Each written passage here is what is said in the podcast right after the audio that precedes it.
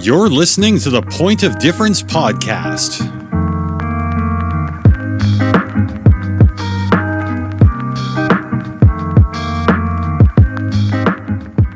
Paul Dillon is the founder of DARTA, a drug and alcohol research training program, and educates thousands of students every year about the effects of substances and substance abuse. He's been working in the area for over 25 years and even has a best selling book titled Teenagers, Alcohol, and Drugs. Paul regularly appears in the media, appearing on shows such as Sunrise, Today, and The Project. Welcome to the show, Paul. Great to be with you guys. Thank you for asking me to be a part of this. Yeah, no worries. It's, it's an absolute pleasure. Um, I just want to start off by just asking a bit about. So you're the director and fun, and founder of of DARTA, so, hey, uh, the Drug and Alcohol Research and Training Australia. So, um, what actually is that, and, and what inspired you to start that up? Um, well, look, it's a very strange kind of story about how I ended up doing what I do. I mean, if you asked anybody that I was at school with, um, what would I ever end up doing? Uh, talking about alcohol and other drugs, it would be the last thing. It was, yes. certainly wasn't a part of my role at all. Um, um, I left school and I went and I became a teacher. Um, I taught for quite a long time in uh, WA. And then um, I just felt like I needed a change. I, I left teaching. Um, I always said I'd leave teaching as soon as I started hating kids. And uh, so I, I, left, I left teaching. Yeah. Um, and I did a couple of things for a while, ended up finding myself at a um, uh, uh, working at uh, University of New South Wales at the at a, a drug and alcohol research centre. I did that for quite a period of time, and then schools started calling and saying, um, "Can we have a researcher to come in and speak about drugs?" And no researcher wanted to do it. They knew I was an ex-teacher, and they said, um, "Would you like to do it?" And um, because I worked, it was a research centre. They very much wanted it to be grounded in research. So not just to go in and give a talk, but to say, well, what does the evidence say works? So I spoke to young people, did a whole pile of stuff for about a long period of time, nine, ten months, and then created kind of like a program of work and um, then started going to schools. And I do other things. I speak to sports people, I do media, I do a whole pile of different yeah, things. But the school community stuff is kind of my passion. I, I, I love working with young people and um, over the years, I think I've uh, adapted my talks to try to make them as effective as possible because I think it's a very kind of long, convoluted story. But my I had a um, a cousin in England who um, we discovered was a heroin um, heroin dependent, and I had to fly over to England to kind of try to get him onto a program. And yeah. he'd had a terrible life. Lots of bad things happened to him. Mm. And I said to him, "What would what would have changed your life what was you know what was the problem why did you go down this path is there something that could have um, prevented it and he said all people wanted to do was give me information they thought i needed not right. information i wanted and so that's what i try to do with young people try to give them information that they want not that yeah. i think yeah. they should have because the whole thing about young people is no young person wants to drink and end up in hospital. Yeah. They all want to kind of have a good time and know how to keep themselves safe. I and mean, so right. that's kind of that's kind of my message. It's much more about um, acknowledging that there are some young people who are going to do this. Yeah. Let's try and make them as safe as possible. So do you reckon you got those skills of talking to kids from your teaching days? Because you're very good at conveying that message to the students. Is that from your teaching days, would you say? Yeah, I think so. I mean, yeah. teach, I think teachers, um, you develop kind of skills, um, uh, and I think teachers kind of underestimate their skill, the skills that they have. Mm. And certainly, I never. Public speaking was not my thing at all. Like once yeah. again, if you ask kids I went to school with, you know, would I've ever ended up a, as a public speaker? No way. Mm. Um, you know, I, I love it now. I mean, yeah. I it kind of broke my heart when I did my final um, uh, session before lockdown. Um, standing in front of a group of um, year 12 girls in Perth, and I kind of burst into tears as I finished my last yeah. one because I thought it'll be six months before I do this again. Yeah. yeah. Um, so, um, yeah, I think it did give me those skills. Yeah. So, I guess moving on to um, what you sort of talk about, um, you talk a lot about drug and alcohol education for um, people in high school. Now, we, like Harrison and I finished high school three years ago, and And I guess we've seen a bit of a rise in how much we drink and how much our friends drink. Do you think that's a particular issue for people once they finish school? Oh yeah, well, absolutely. If you look at um, alcohol and other drug use, you know the, the age group and the gender who are more likely to drink and use drugs are 18 to 25 year olds. Yeah, Yeah. Uh, 18, you know, that's that age. So you see drug use kind of um, as much as people think that drug use is very high amongst um, high school students, and there are certainly many high secondary school students who do um, use um, illicit drugs, but um, it spikes as soon as they leave school. It just jumps quite dramatically. yeah, Um, and it's same with alcohol. I mean, mainly because you know you're 18, you've left school, you've moved into a, you start hanging out with different people. Um, often you have a different income stream when you combine all of that kind of stuff together. But most importantly, you've left the protection of school, and so you do see it just Mm. jump quite dramatically.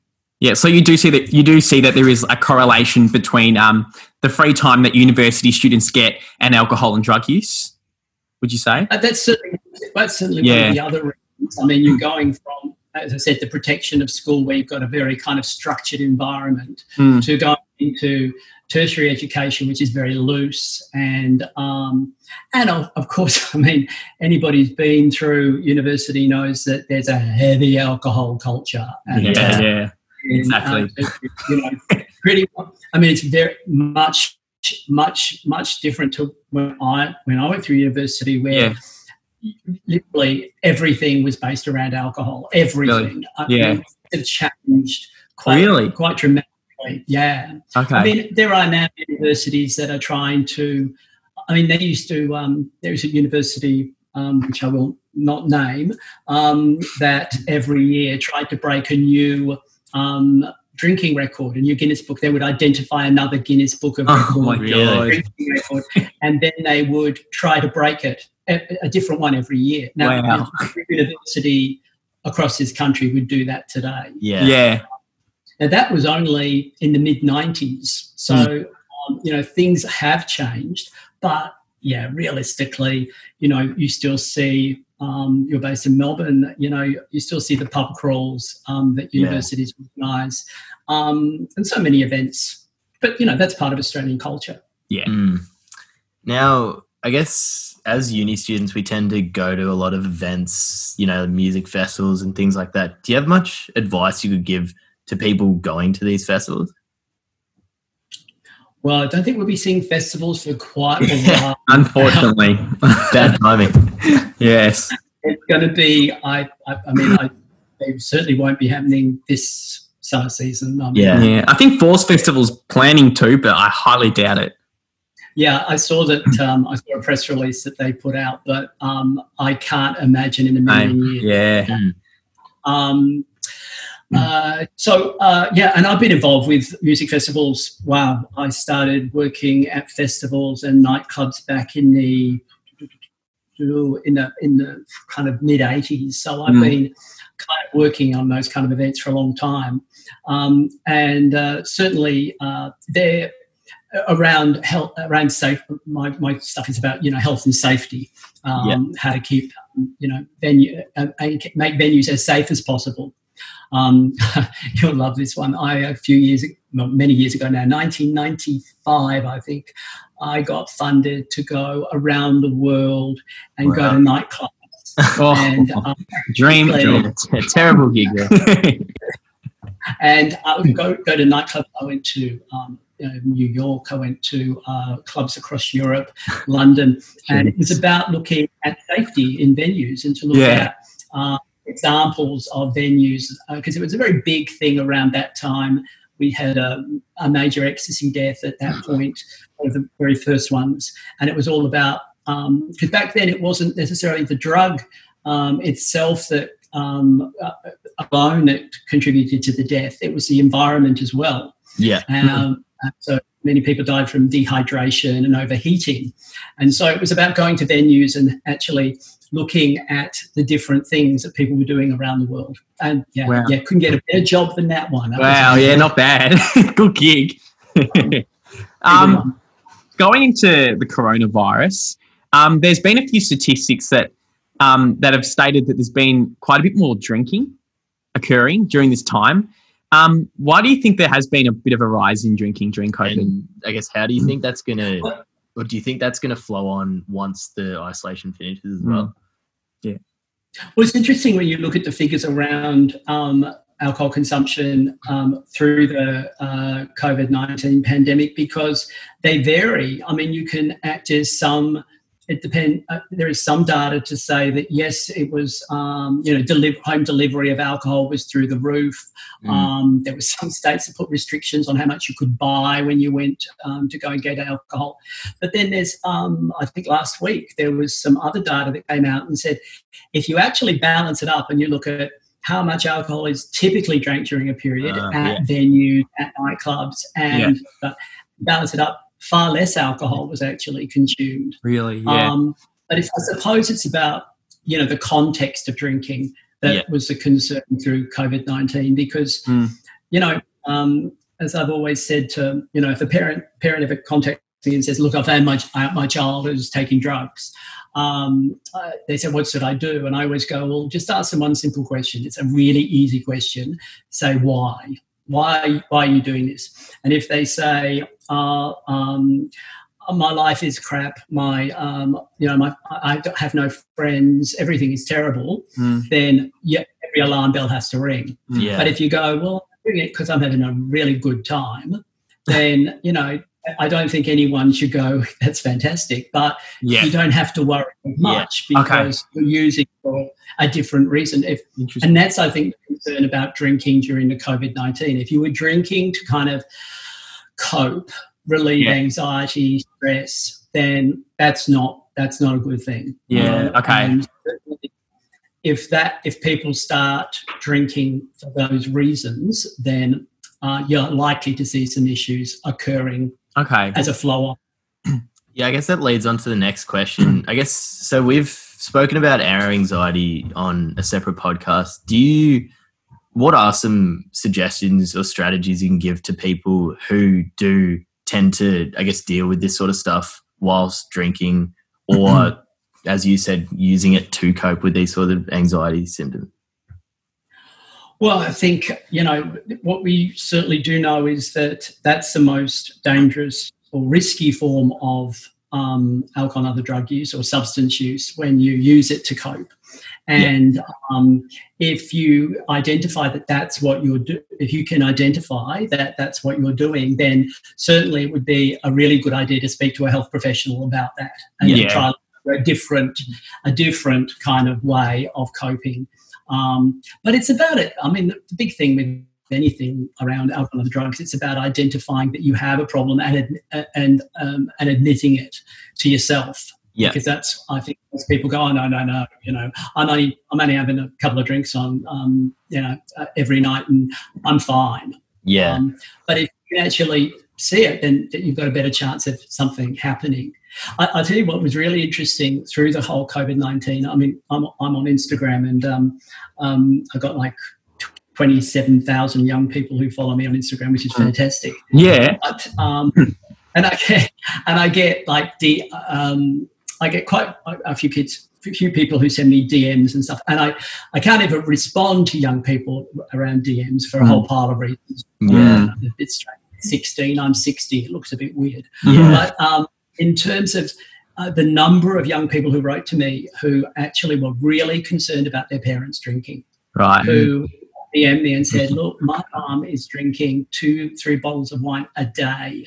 I didn't know that that's what she was doing. What can I do? And I had quite a few do that. So I think sometimes you know, it's about other people identifying and then um, that uh, a person could be doing something in a risky way. Yeah. And do you think there's an approach you can make if, say, that was happening to a parent of someone? Do you think there's something you could say to your parents? Well, I think if it's a parent or a friend, I think anybody, I think you'd have to approach it very, very carefully. Yeah. Um, um, and I, uh, I think it's about not actually passing judgment on anybody. We know, uh, you know, the evidence says quite clearly that if you're going to actually approach anyone, you have to really say, um, well, uh, your behaviour, I'm, I'm, I'm, I'm really concerned about um, Mm. your behaviour. Yeah. Um, it's, it's not like um, uh, you know telling if someone is, is getting some kind of enjoyment or benefit out of doing something, you can moan, groan, tell anyone. You, it's like you know when you throw someone into a treatment center. Yeah. That's never going to work. Yeah. It's only going to work if someone can identify they have a problem and then uh, want to do something about it. Bored? Why not send us a voice message at anchor.fm or just send us a Facebook message at The Point of Difference Podcast. Um, so I guess I'd love to talk a bit about your social media following. You spoke about it before. Was it twenty three thousand followers? Pretty amazing.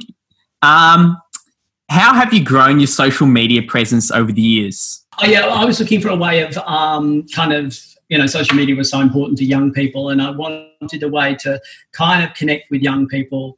Um, Yeah. That was safe to do as well. I think you know that's a great challenge that I face working with young people. In that um, when you are working with underage young people, you've got to be very careful of the contact that you have Yeah. Yeah. you know, I, I get lots of emails from young people, and um, uh, you, you know, I always say if you want me to do anything, or you want, you know, um, oh, if, if they ask me to do, um, not, not necessarily for advice, because young people are really really smart. If they don't. Um, um, they, they, they do you know they create fake emails and, and send me a question that is so personal that um, um, and that that that's smart moving. But in terms of I'm, I'm waffling here, but um, I wanted a, a way to work with young to connect with young people that wasn't going to get me into trouble, and I thought Instagram was the safest. Yeah. Okay. Um, you could put um, images up and um, get images from them, and the DM part, yeah. I just make blanket rule. I don't respond to them. yeah. Yeah. Okay. And it really grew. It grew very quickly. And um, So I remember you know, what you said before, like after our, you said follow my Instagram. So did you say that with all the other students, so that like, the Yeah. following just grew and grew and grew? And if you were in 2017, you were the very first kind of group. Yeah, because I remember when I followed you, it was five thousand maybe, and it's just Yeah. grown.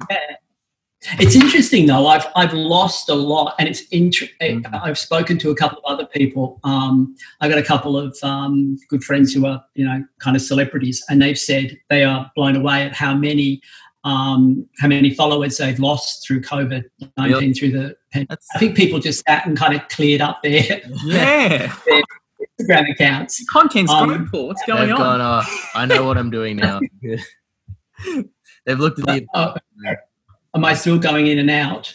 no, you're No. here. No, you're here. Cool. No, so I, I think um, over the last couple of months, I've I've lost oh about six hundred followers or something, which is really unusual. I mean, Mm. I kind of yeah, I um, I, I go up quite. I, I went up. I was expecting to be about thirty thousand now on on um, stuff, but it's a joy. It's one of the Yeah. one of the highlights of my of what I do. Yeah, Every Saturday night up to the beginning of lockdown, yeah. I had built almost getting a 100, at least 100 it's watertime photos every Saturday. Oh, I night. love that because you always post every Friday or Saturday night. I'd always look forward to that. You know, Yeah. yeah, your, your one line quote, qu- you know, little quotes that you put on there, and always you know gets the night Yeah. going. And it was, you know, uh, that, some of the photos that young people send me, and I don't know if you, I, I don't, I'm not on TikTok, but a whole pile of kids have sent me. There's a whole section on TikTok of Paul Dillon Ah. TikTok that young people have made, which I occasionally get sent to me, and it just blow my mind. I mean, it's just amazing that you know.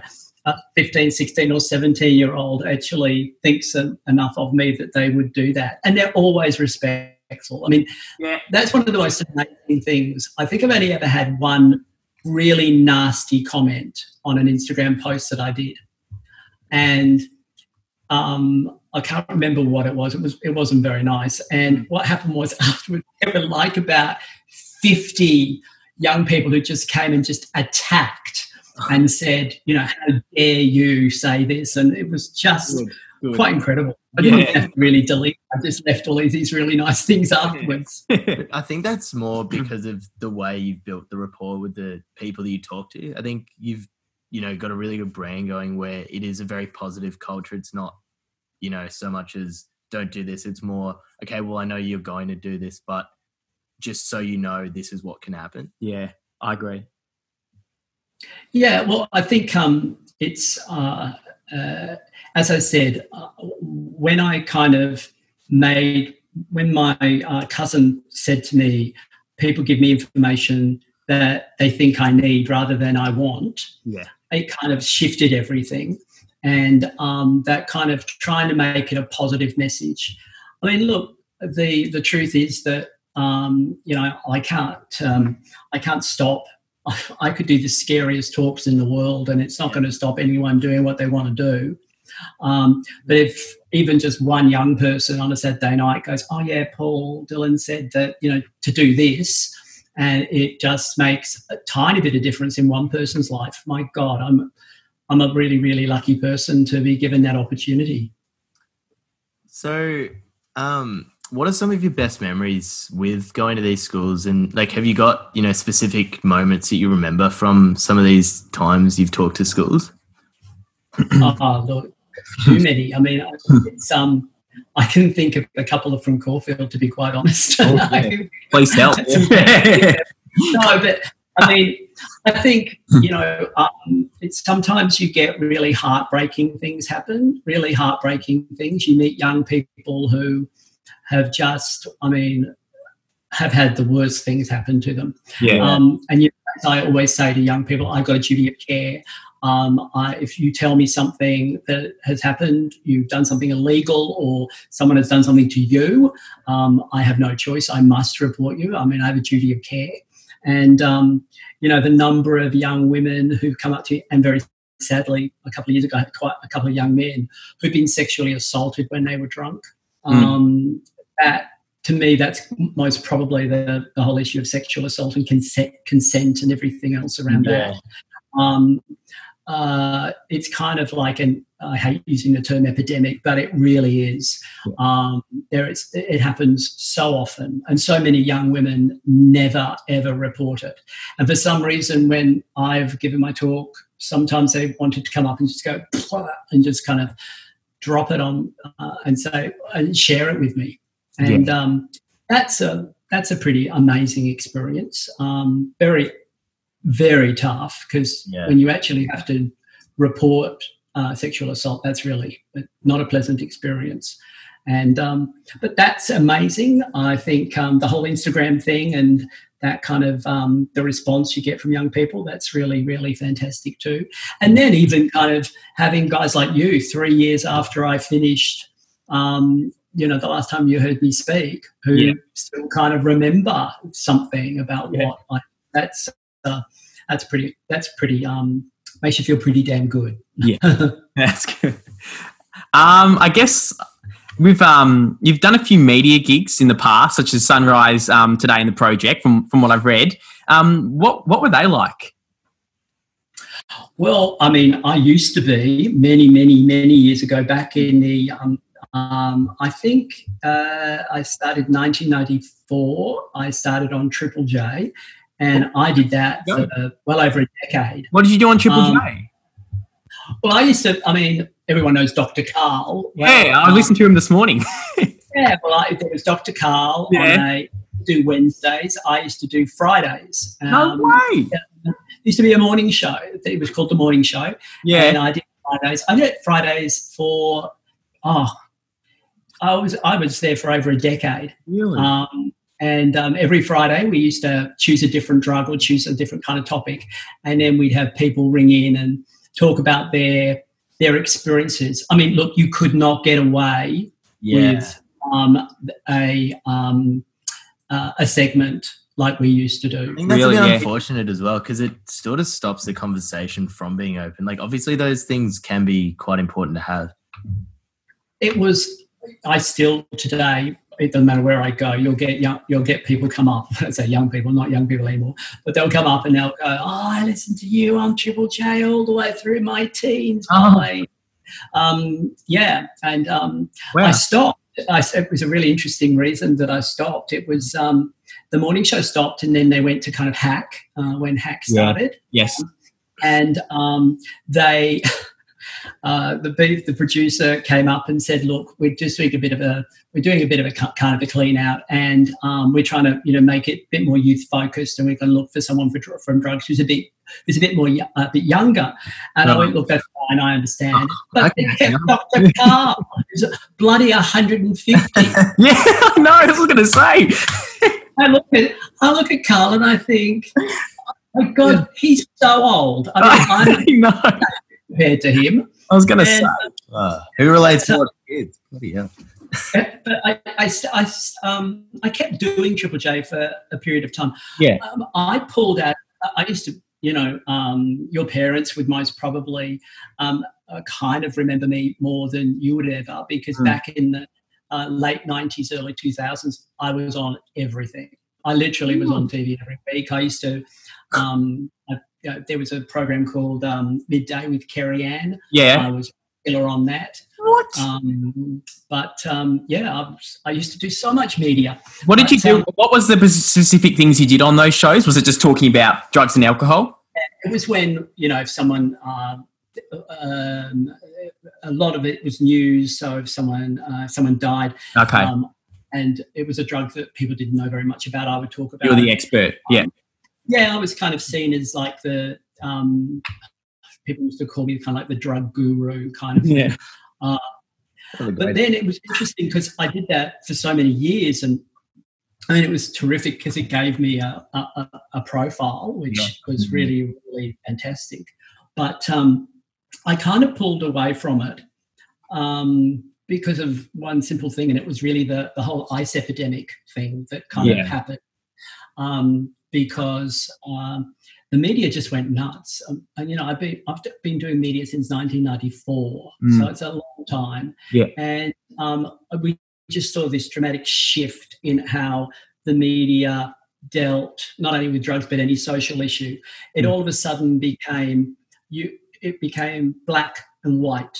There was no shades of grey Yeah. um, couldn't um, you you ended up you know news now is not ever it, news stories used to be three minutes long they're Mhm. now if 90 seconds you're lucky some of them Yeah. some of the news stories are shorter than that Yeah. everything grabs and the trouble with everything around alcohol and other drugs is that it's not as simple as black and white there's Yeah. a whole pile of shades of gray Mhm. and the trouble with ice is that they wanted um, the media wanted a very specific message that it was getting out of control everybody was doing it it was incredibly cheap it was everywhere Hmm. and um, I would say, well, that's not actually true. The evidence says that you know the vast majority of the population is not using ice. Yeah. Uh, people who are are really, really problematic and, Yep. and pop. And what would happen is I'd spend, and one of you is doing media. I can't remember. Oh, you have. uh, Yeah. doing media. I mean, um, I would spend sometimes doing an interview.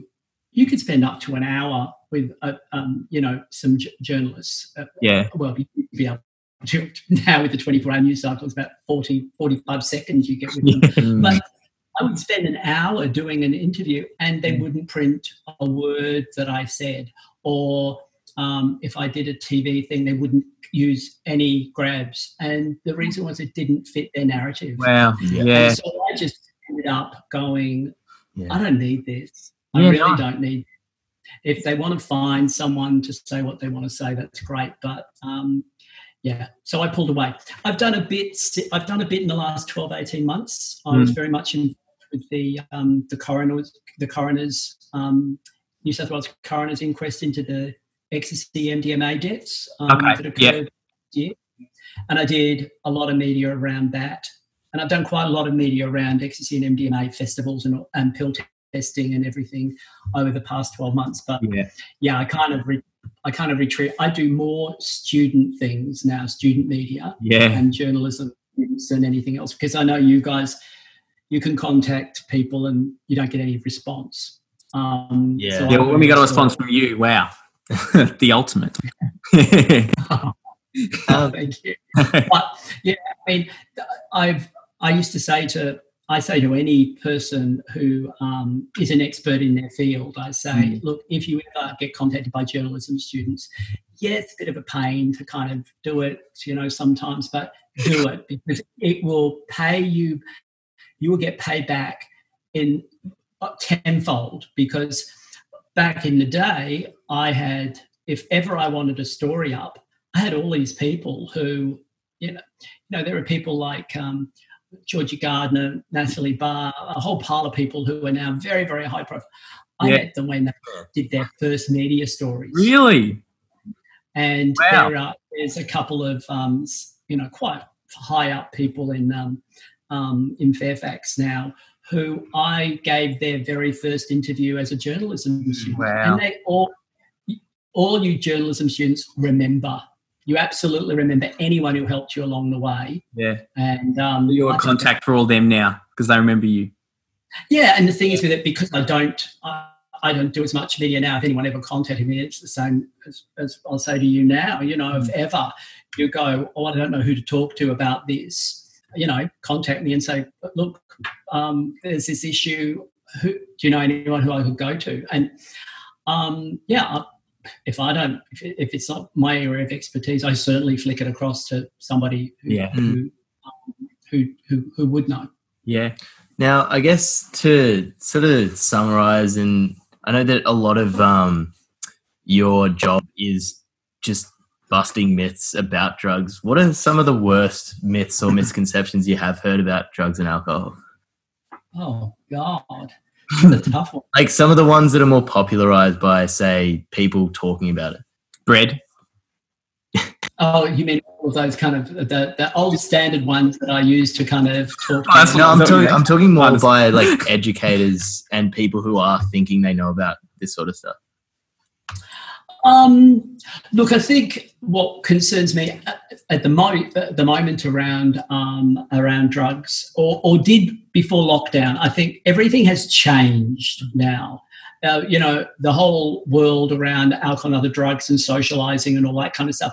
We've seen such a significant, sh- a seismic shift yeah. where a whole pile of drugs that would be typically used realistically, if anyone's using or MDMA at the moment, it's like, why? I mean, really, what are you doing with it? You're going to go take a sit in your bedroom. I mean, that's a bit weird. Yeah. I mean, what a waste of your money. I mean, it would just be very strange. But, um, but I think that's most probably the drug um, at the end of last year and the beginning of this year that most concern me um, in terms of mythology. Yeah. And what I mean by that is a group of um, there. There's you know a core group of people who see. Um, we now have the kind of the, the, purest MDMA we've had in decades. Yes. Every bit of evidence we have says that um, we're seeing very pure forms of MDMA, which makes and people worse. See, pardon? Can make it worse sometimes, kind of, because it's more. Well, people people believe well, if it's pure, if it's high high quality, then it must be it must be good. And as I always say to people, you know, if I said, "Oh, here's a gram of pure heroin," I don't think anyone would look at that and go, "That sounds really fantastic." Yeah, I think most people would go, "Ooh, yeah, that sounds a bit scary." Purity doesn't necessarily mean that it's safer; it just means that it's purer. Yeah. And the trouble is, when it's pure, it's high quality, there's a potential for you to overdose. Now, yeah. overdose does not mean necessarily die, overdose means over the dose and get sick. Um, but the trouble is, we have seen deaths. We've seen more deaths around the world, um, ecstasy, MDMA related than we've ever seen. And my concern, and the biggest mythology, the biggest myth amongst very, you know, uh, festival goers in general is that, um, you know, MDMA can't kill you. I I keep hearing that. Uh, you know, it's it's so ludicrous that anyone could think that. Now, do many people die from it? No, of course not. But when you have people who are doing things like double dropping, triple dropping, mm. taking four, five, six in a night, taking them at a festival where there are 10, 15,000 people and it's 42 degrees. Yeah. I mean, it's just a nightmare about to happen. Yeah. And I think it's about trying to get, and then, you know, the whole pill testing thing has confused stuff as well. You know, if I test it and I know what it is and it's okay. No, you know what it is. That's all. Doesn't mean, you know, that it's, that it's actually that you are, you're not going to have any problems with it. Mm. And that's, um, pill testing certainly doesn't tell you that you're not going to have any problems. So there's, I could go drug by drug by drug by drug by drug, and I could say, look, there's mythology everywhere. Yeah. But the problem is that you know if you are you're of a certain age and you're uh, you're um, hanging around, you've got certain subculture. Doesn't matter what anybody tells you. It, you just yeah. you're not going to budge some people's views, and and that's because realistically, as I always say, young people have been lied to for so long about alcohol and other drugs. Yeah. So long. We try to scare scare young people and we tell them the worst possible scenario and then multiply it by 100 yeah. and hope that that's going to stop you or scare you from um, from using it. Yeah. And you can only cry wolf so many times. Mm. And if you keep saying to people, this is going to kill you, this is going to kill you. You know, I mean, if when you talk about ecstasy in schools, ecstasy MDMA in schools, and you say this is a drug, it will kill you.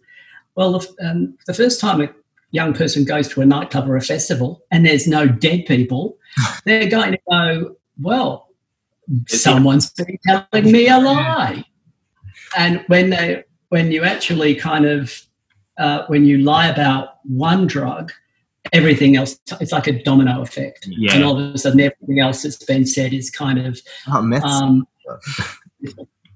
yeah sorry? i was saying oh meth's safe as well well yeah it's and that's it i mean all of a sudden everything else kind yeah. of crumbles so i don't think it's a surprise that there's mythology around drugs but it's um I think if we were just a little bit more sensible and we didn't go down, I think one of our big mistakes is that a lot of the, the information that we deliver to the public around um, particularly illegal drugs is delivered by police officers. Mm. And that's kind of a dumb thing to do hmm. because mm. you know, I think most people would think, well, police aren't going to necessarily tell us the information we want. They're going mm. to tell us the information to try to stop us using it. Yeah.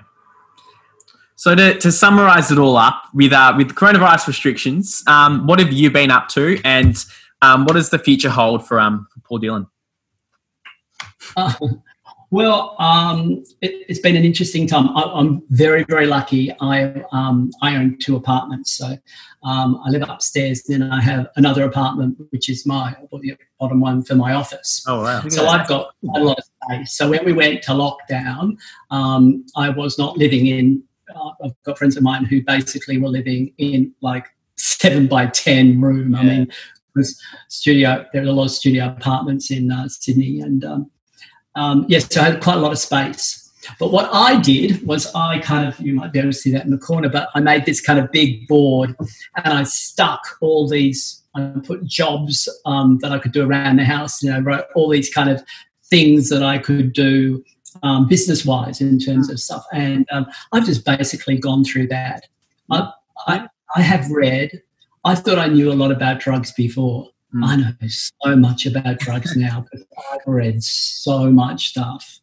I, it's just been amazing. And, and yeah. I've kind of updated all my talks, I've read a lot. And now um, I'm doing a lot of online online presentations to. Yeah. Lovely. Well, sounds uh, um, which is which isn't isn't as great as you know face to face stuff. Um, yeah, because I love back from young people, but um, it's uh, it's kept me busy, kept me off the streets. Yeah, well, yeah. Thank you um, a lot for coming on. It's very interesting. I'm sure a lot of our listeners will find some of this stuff really interesting to hear about. So, yeah, thank you. Thanks so on. much, Paul thank you guys. It's um, a, really great pleasure, and um, um, and thank you so much for remembering me from three years ago, and even considering asking me to be a part of this. All the best to both of you, and um, um wish you well in your in your studies in the future. Lovely. Thank you, Thanks, you Paul. Too. Cheers. Yeah. Who do you want us to interview next? Comment or message on Facebook for your requests. Have a great day.